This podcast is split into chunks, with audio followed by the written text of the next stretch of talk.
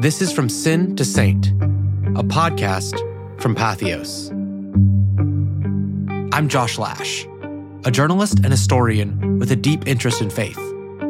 Over the next four episodes, I will sit down with experts to examine the life and legacy of Dietrich Bonhoeffer, a saint whose story has never been more relevant.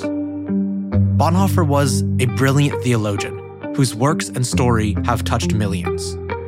He wrote classics of religious literature like The Cost of Discipleship and Life Together. He was arrested and executed by hanging at the Flossenburg concentration camp for his involvement in a failed attempt to kill Hitler and an operation to save Jews from Germany. In the decades since his death, Dietrich Bonhoeffer has become more myth than man. His legacy is complicated and contested.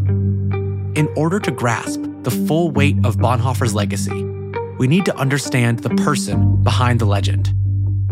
Who was Dietrich Bonhoeffer?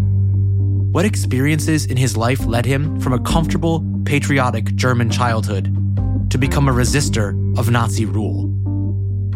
What is it about his writings and story that speak to so many people, myself included? We have to look at his life in its totality. We have to look at Bonhoeffer as the imperfect human that he was, his virtues and his faults, his successes and his failures. It's only out of that full picture that we can understand the importance of his life and the demands of his legacy.